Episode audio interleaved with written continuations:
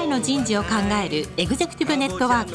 HR エグゼクティブコンソーシアムプレゼンツ、楠田優の人事放送局。有名企業の人事にズバリ聞く。年間数百社の人事を訪問し続けている人事のスペシャリストであり、シンガーソングライターとしても活躍する HR エグゼクティブコンソーシアム代表の楠田優が、有名企業の人事や人事をサポートする専門家を招いて、企業が抱える課題や実際の事例を紹介しながら解決策を模索していきます。この番組は HR エグゼクティブコンソーシアム協賛企業各社の提供でお送りいたします。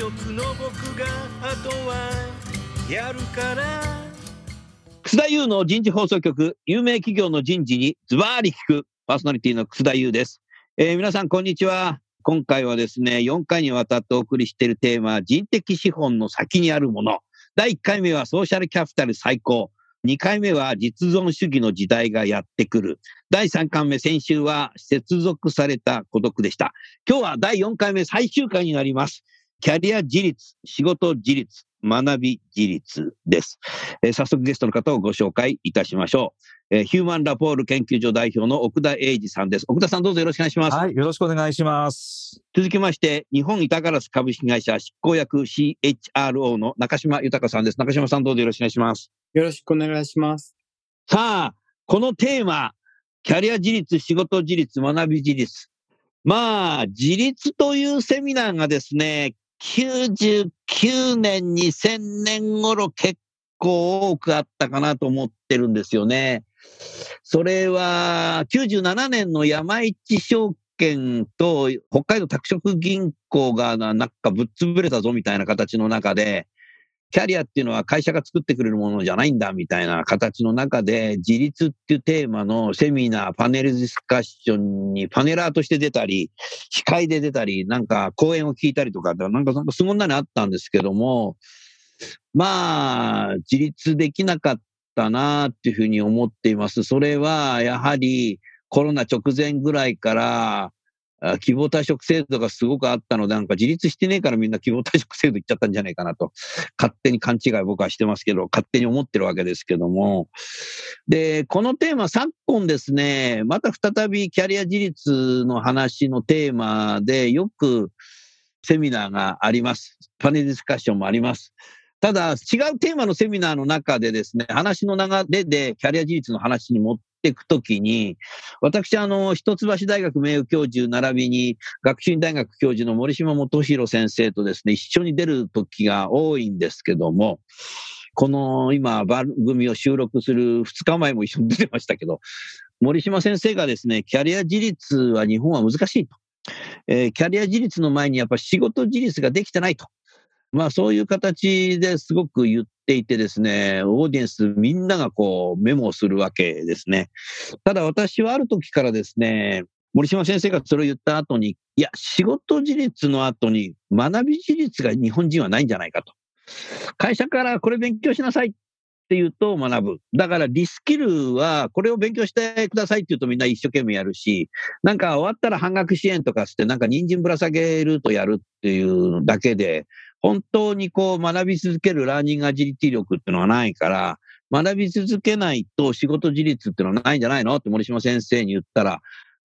最近のセミナーでは森島先生はなんか仕事自立の話をした後に、でも最近はなんか楠田さんが学び自立っていうのを言ってくるから、それもなんか必要だっていうふうに感じてますとかって本番中に言ってくれたんですけど、そういう中でね、今回の一連の人的資本の先にあるものって言って、こうリスキルっていう中でですね、かなり政府もお金を突っ込んでやっていて、最初になんか僕がもう一つ言っちゃうと、人参ぶら下げてるだけじゃ自立しねえんじゃないかなっていうことで、最近ですね、人事で競馬の大ファンと乗馬の大ファンの人にですね、男性と女性ですけど聞いたんですけど、馬はですね、実は人参ぶら下げても走らないそうです。人参はなんか単なるおやつであんまり好きじゃないみたいで、別にリンゴでも食べますよっていうことです。で、決して人参をぶら下げて走るわけじゃなくて、食べたら美味しいからその後昼寝をしてしまうみたい。だから人参ぶら下げたらなんかみんななんか勉強してなんか半額支援してもらったら寝ちゃうんじゃないかなと思っていて、ちょっとなんかね、お馬さんの今日は話じゃないんですけど、あんまりなんか半額支援って僕は必要なんじゃないんじゃないかなってそんなふうに思いますね。さあ、じゃあ奥田さん、はい、今私がこうお話しした中でキャリア自立、仕事自立、学び自立、どっからでもいいですけど、なんか切り込んでいただけませんか？はい。いや、私ね、学び自立って初めて聞いた言葉なんだけど、これはすごいなと思ったんですよ。本当？で、私実は学生時代にですね、教員になるつもりなかったんだけど、単位が欲しかったんで、教育心理と教育原理っていうのを受けててですね、そこで初めて心理学の面白さというものに気づいたんですよ。でそれ以降ですね、もうとにかく心理学の本を無我夢中で、社会人になってもずっと読み続けていたんですね。そうだよね。誰からも読めなんて言われなかったんですよ。でも、そこが好きだったんですね。で、できれば仕事で使いたくても、やっぱり使えないんですよ、なかなか。ただただですね、学びとしては別に誰から言われたわけでもない。自分がもう興味があって、無我夢中で読み続けて。で、実はですね、それが今、仕事自立してるんですけども、今その心理学を使って組織開発コンサルタントをやったり、キャリアコンサルティングの指導をしたりとかですね。全部、その時の今までの学び自立によって学習した、その蓄積が実は今、仕事になってるんですね。そうだよな、奥田さん、じゃあ、今日から先生と呼ばさせてください。いやいや、もう私、先生と呼ばれるの苦手でですね、いろんな講座やっても、先生って言われると、先生と呼ばないでくれってずっと言ってたんですよ。ところが先行と呼ばせてください。先行。もう言うのめんどくさくなったから最近。中島さんご存知だと思うけどさ、奥田さんはさ、東京大学の学生時代から一日一冊ビジネス書を読み続けてたんだよね。ただ最近はもう高齢者になったので、最近はそんなには読んでないとかって言うんだけど、で、奥田さんはね、もう今から10年ぐらい前に、東京大学教授をされていた佐藤弘樹さんの人事の研究会があって、中島さんも来てくれたし、奥田委員さんも来てたんだけども、佐藤先生がね、東大の学者でもこんな読んでないよとかっていうことを言ってて、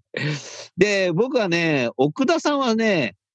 速読しないって本人は言うんだけども、どうしてかっていうと、本にね、自分の興味あるところに黄色いマーカー引いちゃうんですよ。で、そこに赤いペンでこう書くんだよね。だから、ブックオフやメルカリに売れないというのは分かったんだけど、奥田さんがね、隣で本を読んでるのは実は見たことあるんだけど、これ、速読の何者でもねえじゃねえかってぐらい早いんだよね。書くのも早いし。ものすごい本読んでるよね。少しエピソードとして言うとね、奥田さんは、本をどうやって管理してるのって言ったらですね、本棚がいっぱいあるんですけど、本棚にね、無作為にこう一応置いてあるんですけど、それを全部ね、あれなんていうの？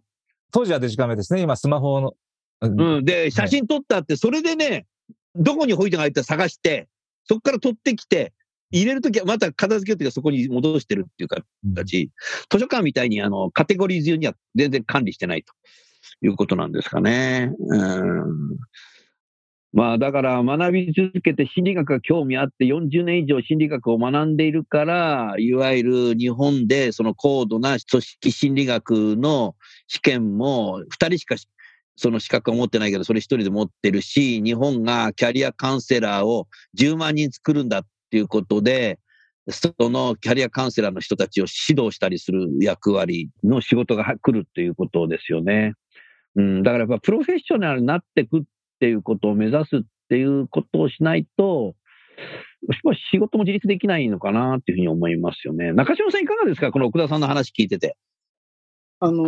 自立っていう言葉、最近本当にみんな使うようになってというか、考えさせられてというか、仕事の中でも社員が自立するような人事制度考えろとか、インセンティブ考えろとか、で、ある時、やはり若手の人事の会に私も顔を出したことがあって、その中で聞いたのがですね、もう自立っていう言葉聞いた瞬間にヘドが出るっていうふうに言い出しまして。なるほど。で、この自立っていう定義が難しいんですよね。で、一体どう定義したらいいんだろうなと思いながらお話を聞きながら考えてて、ふと思い出したのが、もともとこのキャリア自立という言葉は、1990年代ですね、元慶応の高橋俊介先生が。多分言い出したのが最初じゃないかなというふうに思うんですね。そういうタイトルで本を出して非常に売れる。うん、その時に同時に高橋先生が作って、あの人はその言葉作りの天才なんで、で流行ったのが自己責任ということですね。うん、キャリア自立と自己責任ということ で、自立っていうのはイコール自己責任なんだろうなと思いながら聞いてたんですね。うん、ですので、キャリア自立というのはキャリアに対してちゃんと自己責任が持てるかっていう話じゃないかなと。で、仕事の自立っていうのは仕事に対して自己責任がちゃんと持てるか。で、森島先生言われてる自己責任っていうのがなかなかないっていうのは、日本の場合ってそもそも仕事自体が自分で選んでないし、で、その仕事に失敗したらクビになるわけでもないし、アメリカって比較的簡単にクビにされちゃいますから、で、そういうところのその責任ってあまり持たないし、で、今の学び自立というところも、奥田さんやっぱり自分の学びに自己責任持ってらっしゃるから、それで学ぶことってたくさんあるんで、その中から自分で心理学を選ばれて、それをずっとやられていて、それが今の生きていく糧になってるというところもあるっていうのは、まさに自己責任そのもので、で、そこに対して自分で自己責任の意識を持ってやってるかということですね。学ぶことに対して、学んでないというのもある意味チョイスなんで、それはそれでいいんですけど、それに対して出てきた結果に対して自己責任が多いよねという。それができないというか、そこを取らせない。根っこはやっぱり仕事のところなんでしょうね。仕事というものを、国が、会社が与えるようにしていくみたいな形にしてる限りにおいては、これってなかなか治らないんだろうねっていう。ですので、自立っていうのはとても厳しい言葉だなというふうに思いました。そういう中でやっぱり会社から与えられた仕事をきちっとやり、会社と握った MBO を達成するためにやるっていうことは、ある意味実存主義ではなく、ある意味給料も入るので、仕事ってそういうものだろうっていうことが圧倒的に多いんだけど、その中で自立って言われても、なかなか難しいっていうことなのかもしれないね。責任取るっていうことないので、ねえ、武士であれば腹切るとか、斬首とか、左遷とか、島流しとかってなったんだけど、あんまりそこも、そんなにはまだある会社も、いや、斬首はないですけど、だからそういう中で40年働いていくっていう中で、やっぱ自立って言ってきてるけど、難しいよな。確かにね。自立の定義っていうのは難しいね。だからよく Google なんかの言う自由と責任っていうところにもなんか関連するような気がしたな。自立するってなんか自由な感じなんだけど、ちゃんと責任が取れるかどうかっていうことを、中島さんどうだろう？そうですね。責任っていうのがやっぱり常についてて、で、日本の組織の体質って、で、日本の今の仕事の進め方はどうやって責任を回避するかっていうことにものすごく注力してる感じがしてますね。自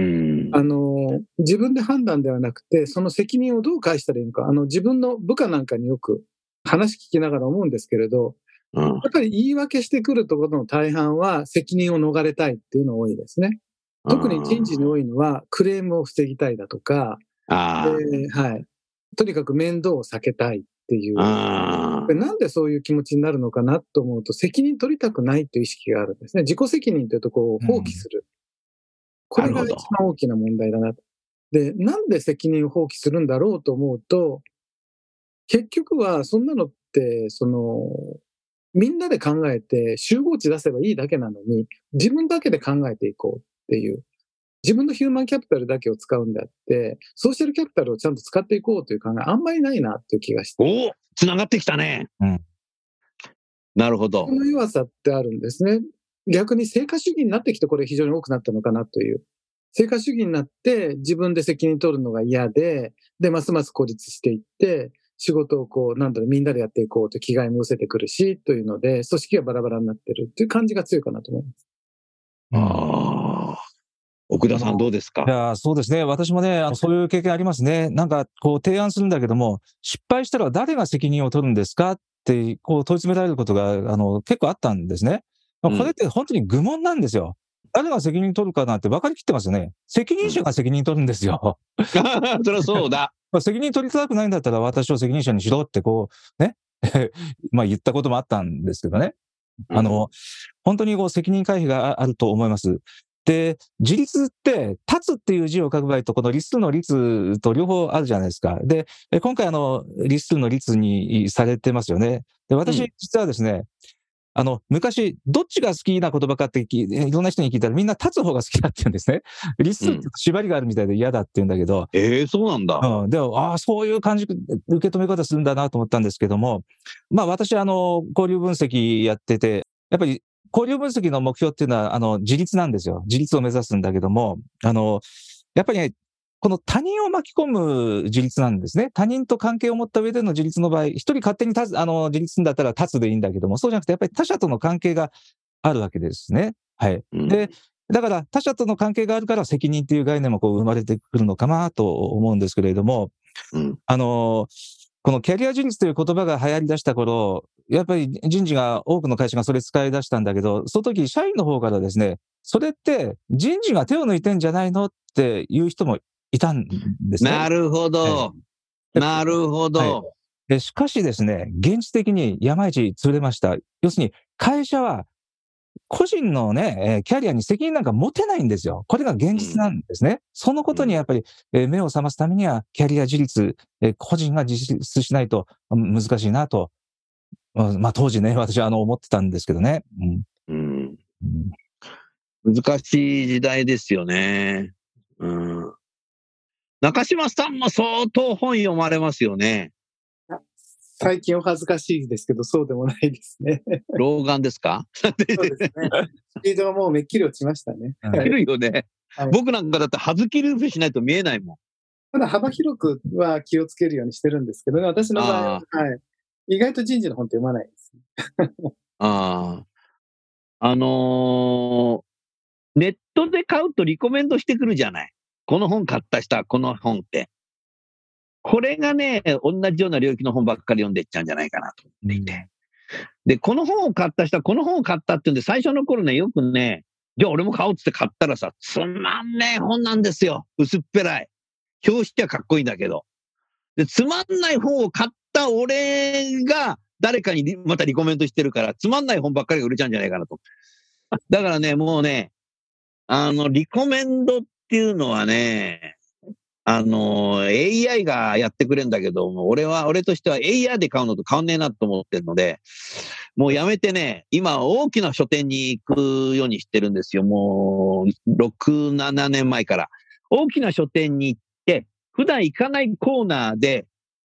ちょっとね、3ページぐらい読んでる。目次を見て。で、3つ面白いことが書いてあったら買うようにしていて。で、今、奥田さんも知ってるけど、1万円本買うと、無料で宅急便で送ってくれる書店増えてんだよね。だからね、1万円買って2冊ぐらい持って帰って送ってもらうっていうことで。ただ、買うはいいけどさ、そんな1万円も買うと、ね、読まなくなっちゃう本もあるんで、その辺山積みになってますけど、まあ、暇な時を思い出してね、こう読むようにしてるんですけど、だから人事以外の、まあ、今日で言うと哲学とか、心理学だとか、あとは経済学とか、最近の哲学者の本だとか、あと世界史。もう世界史は中島さんがすごいプロだからさ、中島さんが言ってきたやつは一応読んでこうみたいな、読むわけですけども、中島さんや奥田さんが紹介した本は読むっていうことだとか、もうリコメンドでは買わないっていう、こういうことにしてますね。だからネットで便利な時代なんだけども、なんかね、薄っぺらい本ばっかりを買うようになっちゃう自分は嫌だね。だそういう意味では人事の本はほとんど読まないですね。読まなくても人事の発言ってできるもんね。その単語の意味だけ知ってれば。ほんと薄っぺらい本ありますよ。なんかコピペじゃねえのこれみたいな。さあ、それではどういうふうに持っていけばいいかなっていうことはあるけども、少しやっぱり学び続けていないと、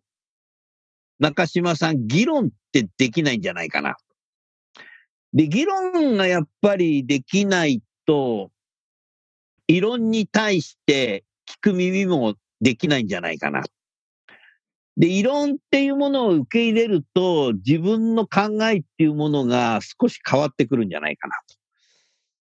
と。で、そういう形の中でやっぱり主張ができるという実存主義もあるんじゃないかなと。で、そういうものを外で喋ることによって、外の人からフィードバックをもらうことによって、ソーシャルキャピタルっていうものが高まるんじゃないかなっていうような、なんか取ってつけたようなストーリーを作ってしまいましたけど、中島さんいかがですか？そうですね。最近やっぱり思うのは、経営者の方々がどのぐらい勉強されてるのかなっていうところですかね。その自分がどんな本を読んでるのか、どういうことっていうところが、どうも幅が狭いような気がして仕方がないんですね。昔ですともう少しその漢籍だとか歴史だとか、そういうところを幅広く読みながら語っているというところがあるんですが、あんまりそういうのを、たまたまそういうチャンスには合ってないのかもしれないですが、聞かなくなったかなという気が。本を読まない世代が社長になっちゃってるのか、それとも本を読む暇がないのか。両方だと思いますね。で、日本の経営者って諸外国と比べて明らかに時間の使い方が違うんですよね。諸外国の経営者って意外とその勉強したりとかそういうところの時間取ってますし、いろんなこうね、外国で本なんかをこうパッと見たときに書評なんか見てると経営者なんか結構書いてたりとかそういうとこ多いんですけれど、日本って少ないなと思うときがやっぱりありますね。やっぱり日本の経営者ってそのお付き合いとかなんかそういうところに随分時間取ってるっていう。あと面白いのは日本の経営者って現場よく足を運んでる、これはこれでいいことだと思うんですけれど、時間の比率がやっぱり違うなっていうところはありましたかね。そういうところでもう少しこう勉強するような機会があってもいいのかなっていうふうに思うんですね。そういうところからしてやっぱり下の方もだんだんそういうの見てると勉強しなくなるよねっていうのは当然かなとは思いましたけどね。なるほど。ウォーターフォール的に下に感染してってんだ。確かにゴルフ場にいる時間が長そうですね。かもしれないですね。あと日本の場合やっぱりハンディキャップがあって、世界各国でいろんな面白い有意義な本とか出るんですけど、それってダイレクトに読めないじゃないですか。ああ、そうだね。で、翻訳されるもの。英語圏じゃないから。はい。で、それって非常に残念なところで、なかなか勉強する機会が少ないのだろうなというふうに思いましたね。なるほどな。奥田さん、日本の企業の社長。はい、そうですね。たまにいますけどね、すごいいっぱい読まれてる方も、でも、トータルでは少ないかもしれないですね。だから、やっぱり本読んでる方の社長の話ってのは奥深いわけですけど、ちょっとそれがね、感じられる人とそうでない人といるかなと思います。うん。ということは、勉強しなくても本を書いてなくても社長になれるってことが関係ないですからね。うん。そうか、関係ない。うん、昔ザ・グル、経営学大全という本、日本語訳で出た本があったんですけど、これはいろんなその経営者とかリーダーの分析したんですけれども、結局、現場に回る回らないとかね、部屋に閉じこもってる人もいればいろんな人がいるんだけど、結局、社長としての成果には何の相関もなかったっていう、こう、研究成果がこう、書かれていたんですね。うん。うん、まあ、だから、この番組最後は、出版業界サポートする番組じゃないので、うんうん、本読む読まない関係なくても社長になれちゃうのかもしれないけど、やっぱりでもそれは部下に、下に対しても感染していくよな。でも、やっぱり奥田さんが本を読もうと思ったのは、やっぱり先生になりたかったっていうんで、心理学面白いなってずっとやってきてるっていうのもあるし、中島さんが本を読むきっかけってのは何だったんですか？覚えてないですね。子供の頃からですもんね。うわう、ませてたのね。新しい世界に触れるっていうのが楽しかったのかなというのは思います。世界史が詳しいもんね、あなたはね。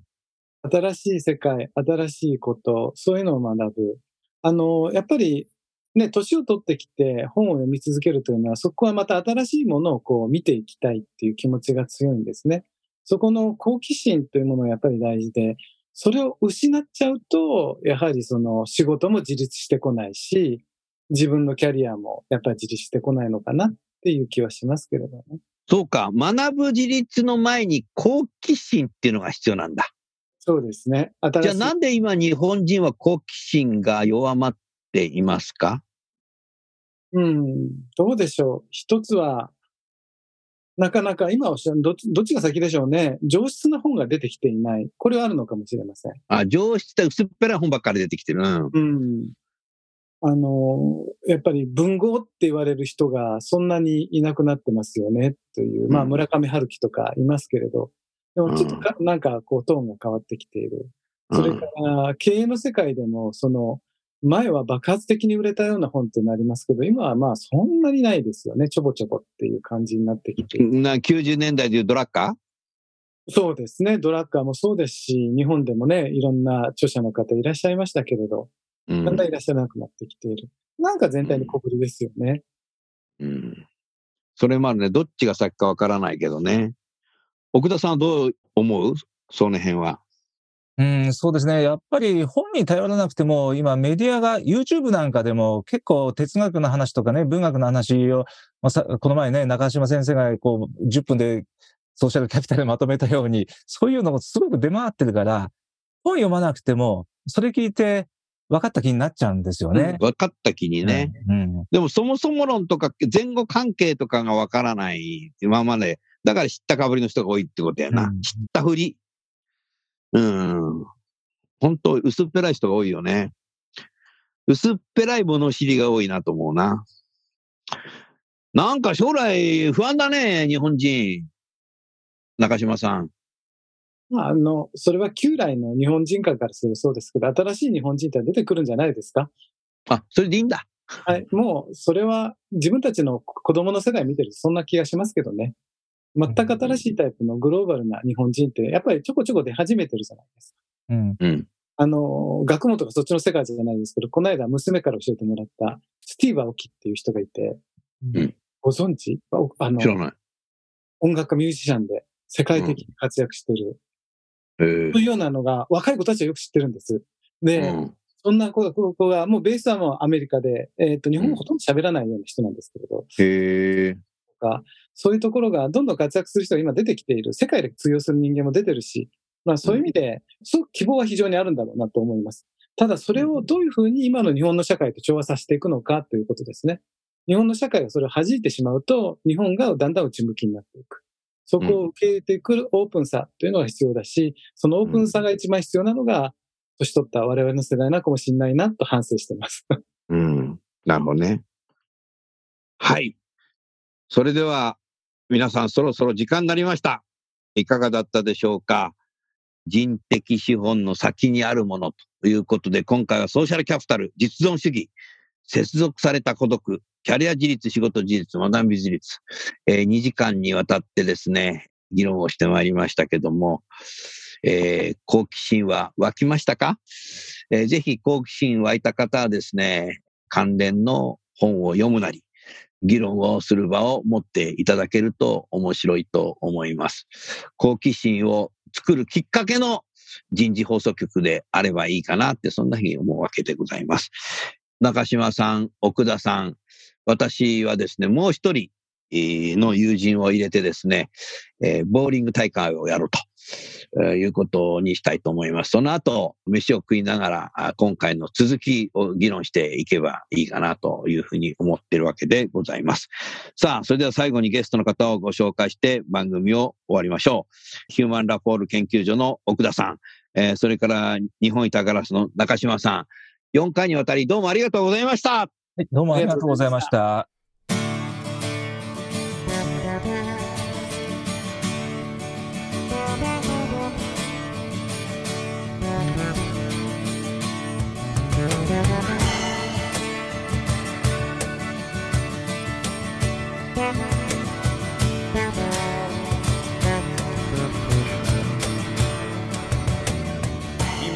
今日のお話はいかがでしたか。楠田優の The Times Will Change、 時代は変えられるとともにエンディングといたします。この番組は日本最大級の人事ポータルサイト HR プロのウェブサイトからもお聞きいただくことができます。 HR エグゼクティブコンソーシアムでは月例勉強会や分科会などを通して人事エグゼクティブの方々の共通の人事課題に関する本音の議論の場を提供しています。ご興味がある方はぜひウェブサイトをご覧ください。この番組は HR エグゼクティブコンソーシアム協賛企業各社の提供でお送りいたしました。楠田優の人事放送局、有名企業の人事にズバリ聞く。それでは来週もお楽しみに。